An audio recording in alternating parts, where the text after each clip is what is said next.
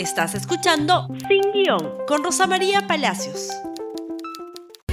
Muy buenos días y bienvenidos nuevamente a Sin Guión. Y ayer no tuvimos tiempo de ocuparnos de Acción Popular porque estábamos muy entretenidos con el señor Soto. Vamos a seguir con el señor Soto, por supuesto, hoy día.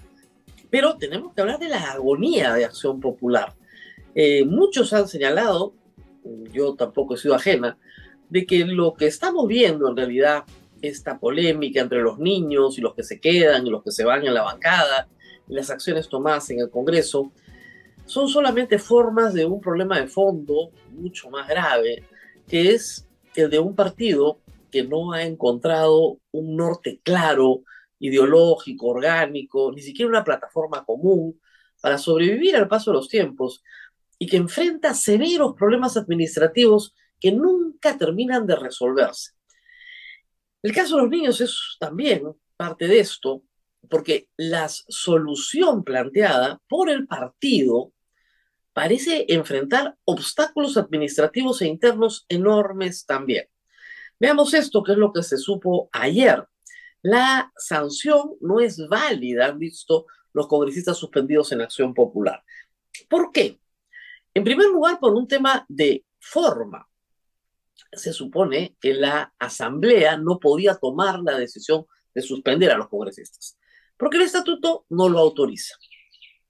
Primer problema, sino que un tribunal electoral, un, tribunal disciplinario, perdón, un electoral disciplinario, es el que tiene que tomar la decisión. Sin embargo, esto fue lo que dijo el secretario general del partido, el señor Edmundo de Laila.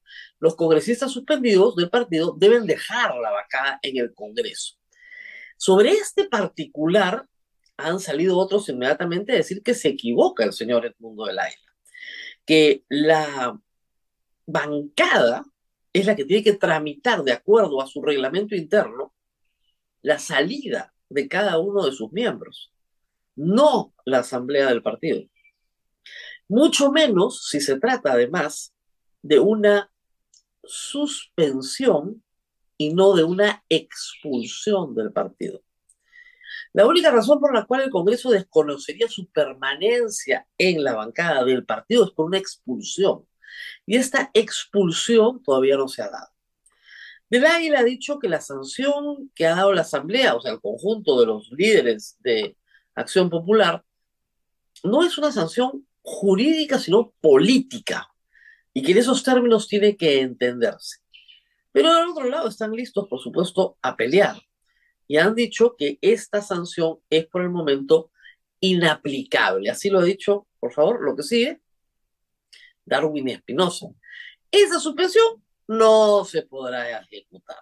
Darwin se queda.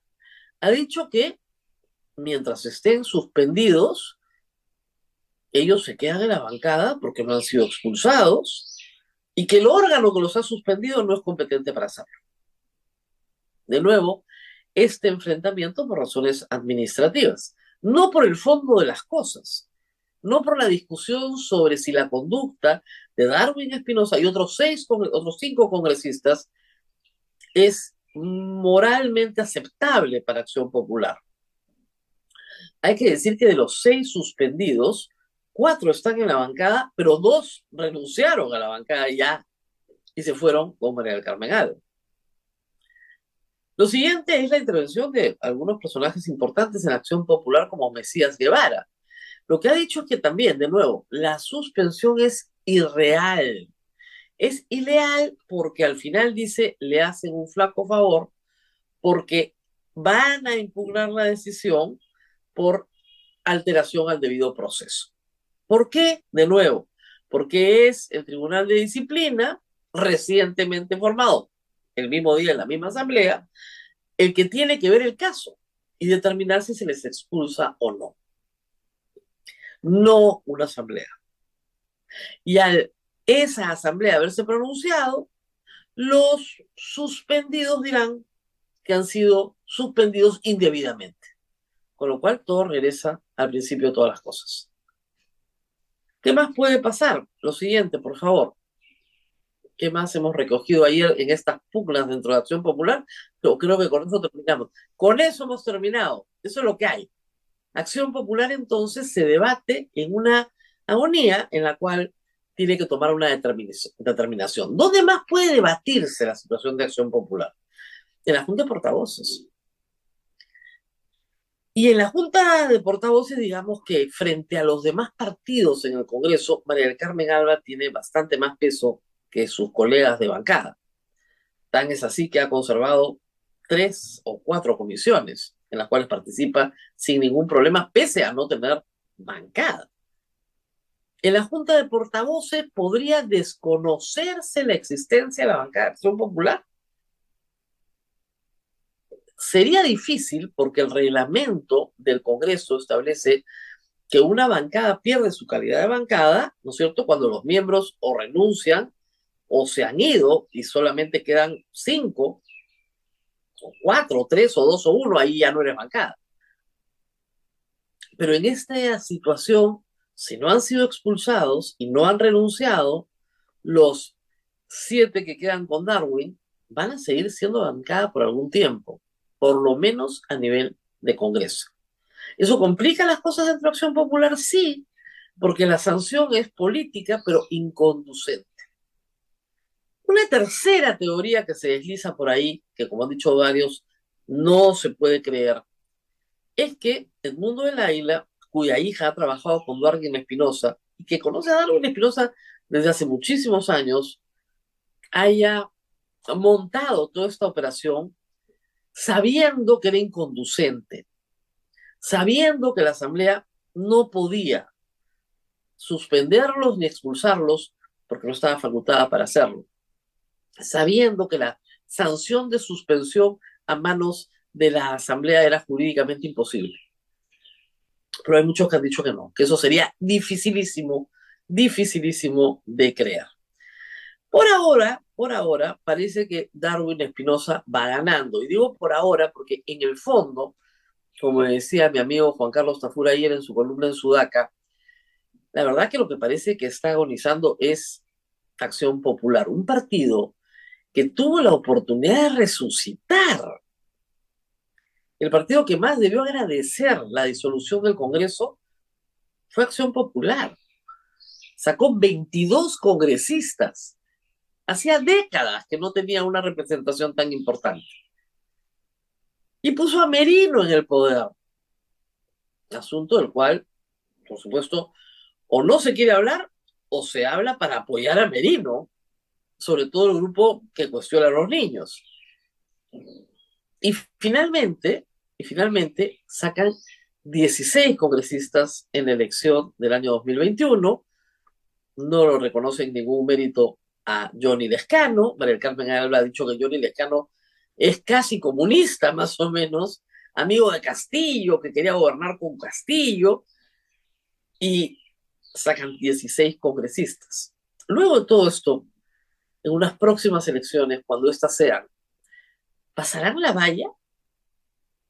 Esa es una pregunta que hay que hacernos. ¿Pasarán la valla o llegó la hora de que Acción Popular termine? Y sus líderes más importantes, como se sugería, naveguen en el mar de la política peruana, pero en otras naves. Vamos a la pausa y regresamos con las vicisitudes del señor Soto. Pero antes de ir a la pausa, me avisan, noticia del último minuto, que hay novedades en el proceso de Ollanta Humala. Eh, hay novedades importantes porque se ha tramitado desde Brasil ya un documento bastante claro del juez eh, Díaz, en el cual señala claramente que las audiencias en las cuales tenían que testificar Barata y Marcelo Odebrecht no se van a realizar. Eh, el juez brasilero ha dicho, y tengo acá eh, las traducciones, que no van a realizarse las manifestaciones de Barata y Odebrecht, en el caso de Ollanta Humala. Y estas no se van a realizar porque la solicitud que se hace se hace teniendo, entre otras consideraciones, los servidores que hoy están como prueba prohibida en el Brasil, porque el manejo de la información en estos servidores está manchada. La cadena de custodia no se respetó y por lo tanto toda la información de esos servidores no se puede usar en un proceso en el Brasil. Y habiendo además también la obligación de manifestar estas, estos testimoniales ante un juez en el Brasil, ningún juez puede admitir un testimonio cuya solicitud integre la posibilidad de hacer referencia a estos servidores. Por lo tanto, el camino de la Fiscalía peruana es solicitar al juez otro execuator que no mencione a los servidores para hacer nuevamente tener la posibilidad del testimonio de Barata y de Odebrecht. Hay que recordar que esto se viene postergando desde inicios de año por distintas razones formales una y otra vez. A esta hora hay audiencia. Eh, el juez, eh, perdón, el fiscal Juárez Atoche no se ha presentado en el juicio, envía, a una adjunta y eh, esta es información que viene de simpatizantes de Ollantumala y la juez Naico Coronado establece que la audiencia el 4 de septiembre sea presencial y se debatirá en ella si debe o no declarar Jorge Barata y Odebrecht ese día. El tema acá es que eh, ya el juez dijo que no van a declarar. Y la jueza no ha dado cuenta del documento enviado. ¿Por qué? No lo sabemos. ¿Por qué la fiscalía tampoco ha dado cuenta del documento enviado? Tampoco lo sabemos. La defensa es la que eh, simple y llanamente no, ha dado la información. Muy bien, vamos a la pausa, la pausa Samsung. Complicadísimo el caso de los Humala para la Fiscalía Peruana. Complicadísimo.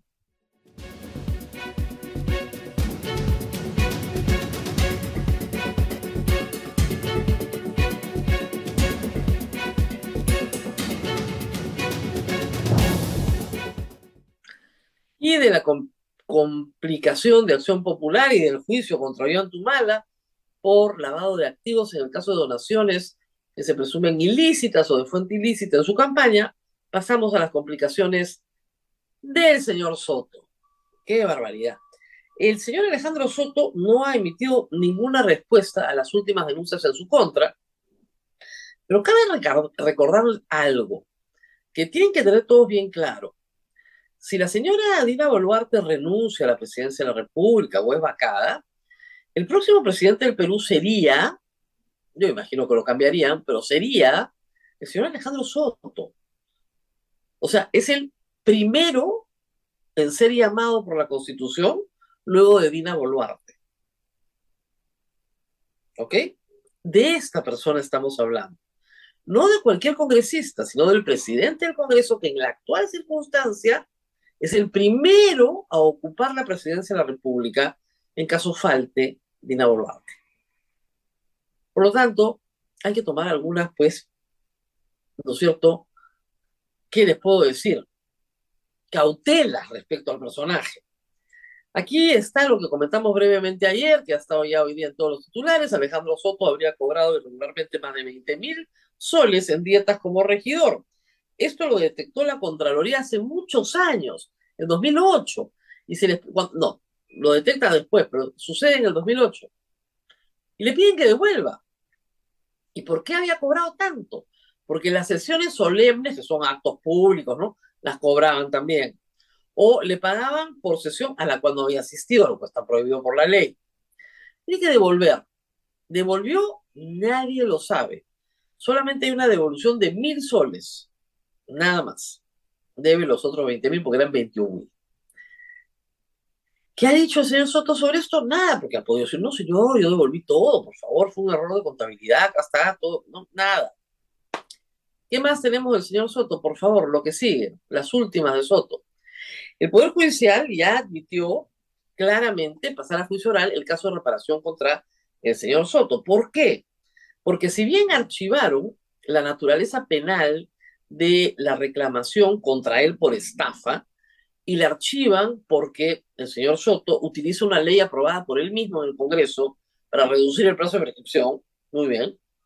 Entonces, el Poder Judicial se enfrenta a una pretensión de la empresa que lo denunció, Guayna Pichu, que le dice, oiga señor, muy bien, le archivaron por prescripción, pero la reparación civil no ha prescrito. Y yo exijo que me pague, que me pague un millón de soles por todos los daños y perjuicios que me ha causado. Entonces le han contestado al demandante, sí señor, no hay ningún problema, se inicia el juicio oral ya para la reclamación. Pero lo vamos a ver el próximo año, ¿ya? 2024. Estamos muy, muy, muy entretenidos acá, tenemos muchas cosas que hacer. Su caso lo vemos el próximo año. Impresionante, pero bueno, por lo menos tendrá que enfrentar aquellas personas que le están reclamando que le pague todo, ¿no es cierto?, lo que ganó, y vamos a ver que ganó bastante. Siguiente, por favor, las vicisitudes del señor Soto. ¿Cómo procedería una censura en su contra como presidente del Congreso? Vamos a explicar un poquito el procedimiento. ¿Por qué? Porque parece que las cosas entre ayer y hoy han comenzado a cambiar.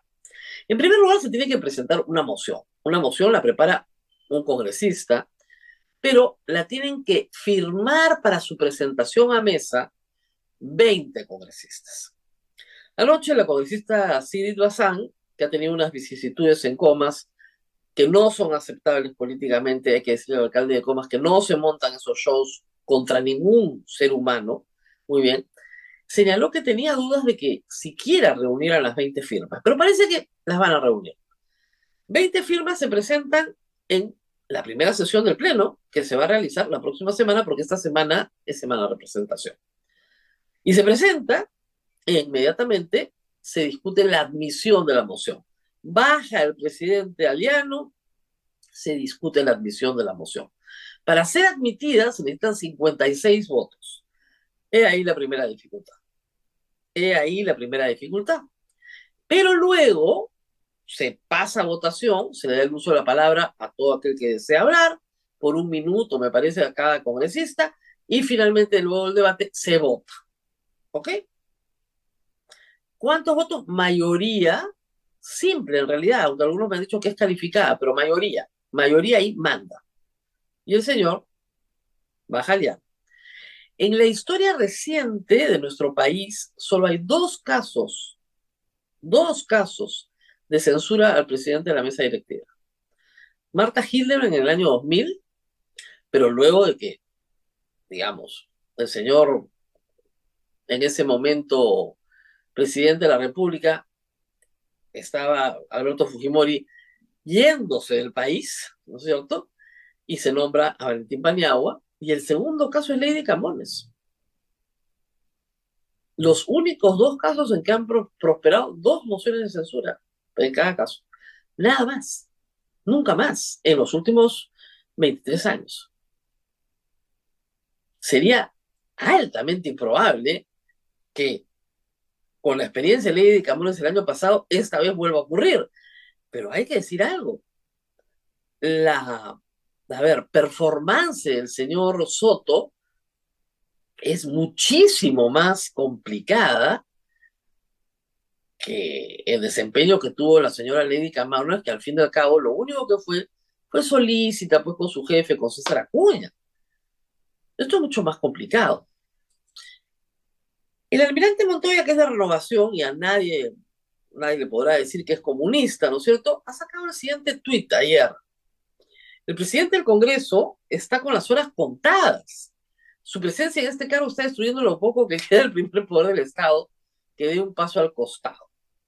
Eh, ayer a las 2 y 32 de la tarde. Yo coincido, coincido poco con el señor Jorge Montoya, pero coincido en esto ya cuando los trabajadores salen a decir que van a, ¿no cierto?, utilizar cuentas falsas, o van a salir a hacer comentarios positivos, o van a hacer llamadas espontáneas, o en plata, estamos en otra situación. Hasta ayer contaba el señor Soto con el apoyo, por lo menos, de Fuerza Popular y de APP. De APP es increíble, el señor Luis Valdés lo ha exonerado de toda responsabilidad en la aprobación de la ley Soto porque fue una decisión de partido, no de Soto, pero el primero en aprovecharla fue Soto. Muy bien. APP, Fuerza Popular, Avanza País y el bloque, eh, perdón, y, y, Perú Libre. La señora Kelly Portalautino, congresista de Perú Libre, ha dicho que le parece muy bien que los trabajadores del Congreso ayuden a mejorar la imagen del congresista. Wow, estoy parafraseando, ¿no? Eh, dijo ciertamente que le parecía mal que le pidieran plata, ¿no? Pero muy bien, que para eso, o sea, esa es la idea que tiene un congresista del Perú, que el Estado le paga a gente para que mejore su imagen. Además, dicho sea de paso, lo único que hacen es empeorarla, ¿no? Dicho sea de paso. Pero al frente tenemos a Renovación, que votó a favor. Porque si uno hace los números de cómo se votó esta mesa directiva, es evidente que Renovación dijo que no, pero al final votó a favor. Renovación, tenemos a Podemos, tenemos a Bloque Magisterial, y han dicho que no se puede tapar eso con un dedo, que la situación es muy difícil. A Acción Popular, los que quedan, son cuatro bancadas que están comenzando a discutir si vale la pena apoyar o no la moción que está presentando Roberto Sánchez con Cambio Democrático Juntos por el Perú. Entonces, comienza a crecer ya por lo menos un grupo de más de 20 que les parece importante llegar a la conclusión de que Soto no se puede seguir quedando y que algo se tiene que decir al país sobre todas las cosas que están saliendo. Una cosa más, este es un tuit de el periodista de Al estilo de Juliana, Alonso Ramos. Es un tuit publicado el 18 de agosto. Se nos había pasado, pero vamos a rescatarlo. Alejandro Soto le ha sonreído la diosa fortuna. Presidente del Congreso tuvo incremento exponencial de su patrimonio entre el 2010 y el 2022, según su propia declaración jurada. En esos años fue denunciado por estafa y tuvo asesorías polémicas como a Perú Rail de López Aliaga. Fíjense ustedes qué bien le fue el 2010 y cómo mejoró el 2012. El 2010, esta es su declaración jurada, ¿por qué? Porque acuérdense ustedes que ha sido regidor, entonces como regidor tiene que presentar una declaración jurada sobre sus ingresos. Y acá tenemos los documentos, déjenme mirarlos con detalle y con anteojos. En la primera columna, ustedes verán que para el año 2010 tenía una remuneración, bueno, eh, tienes que declarar cuáles son tus ingresos, ¿no? Ganaba 7 mil soles, tenía bienes por 110 mil soles, todo lo que poseía en este mundo, otros 50 mil soles. Un carrito, dos carritos, algo. Pero el salto que da en 12 años es espectacular.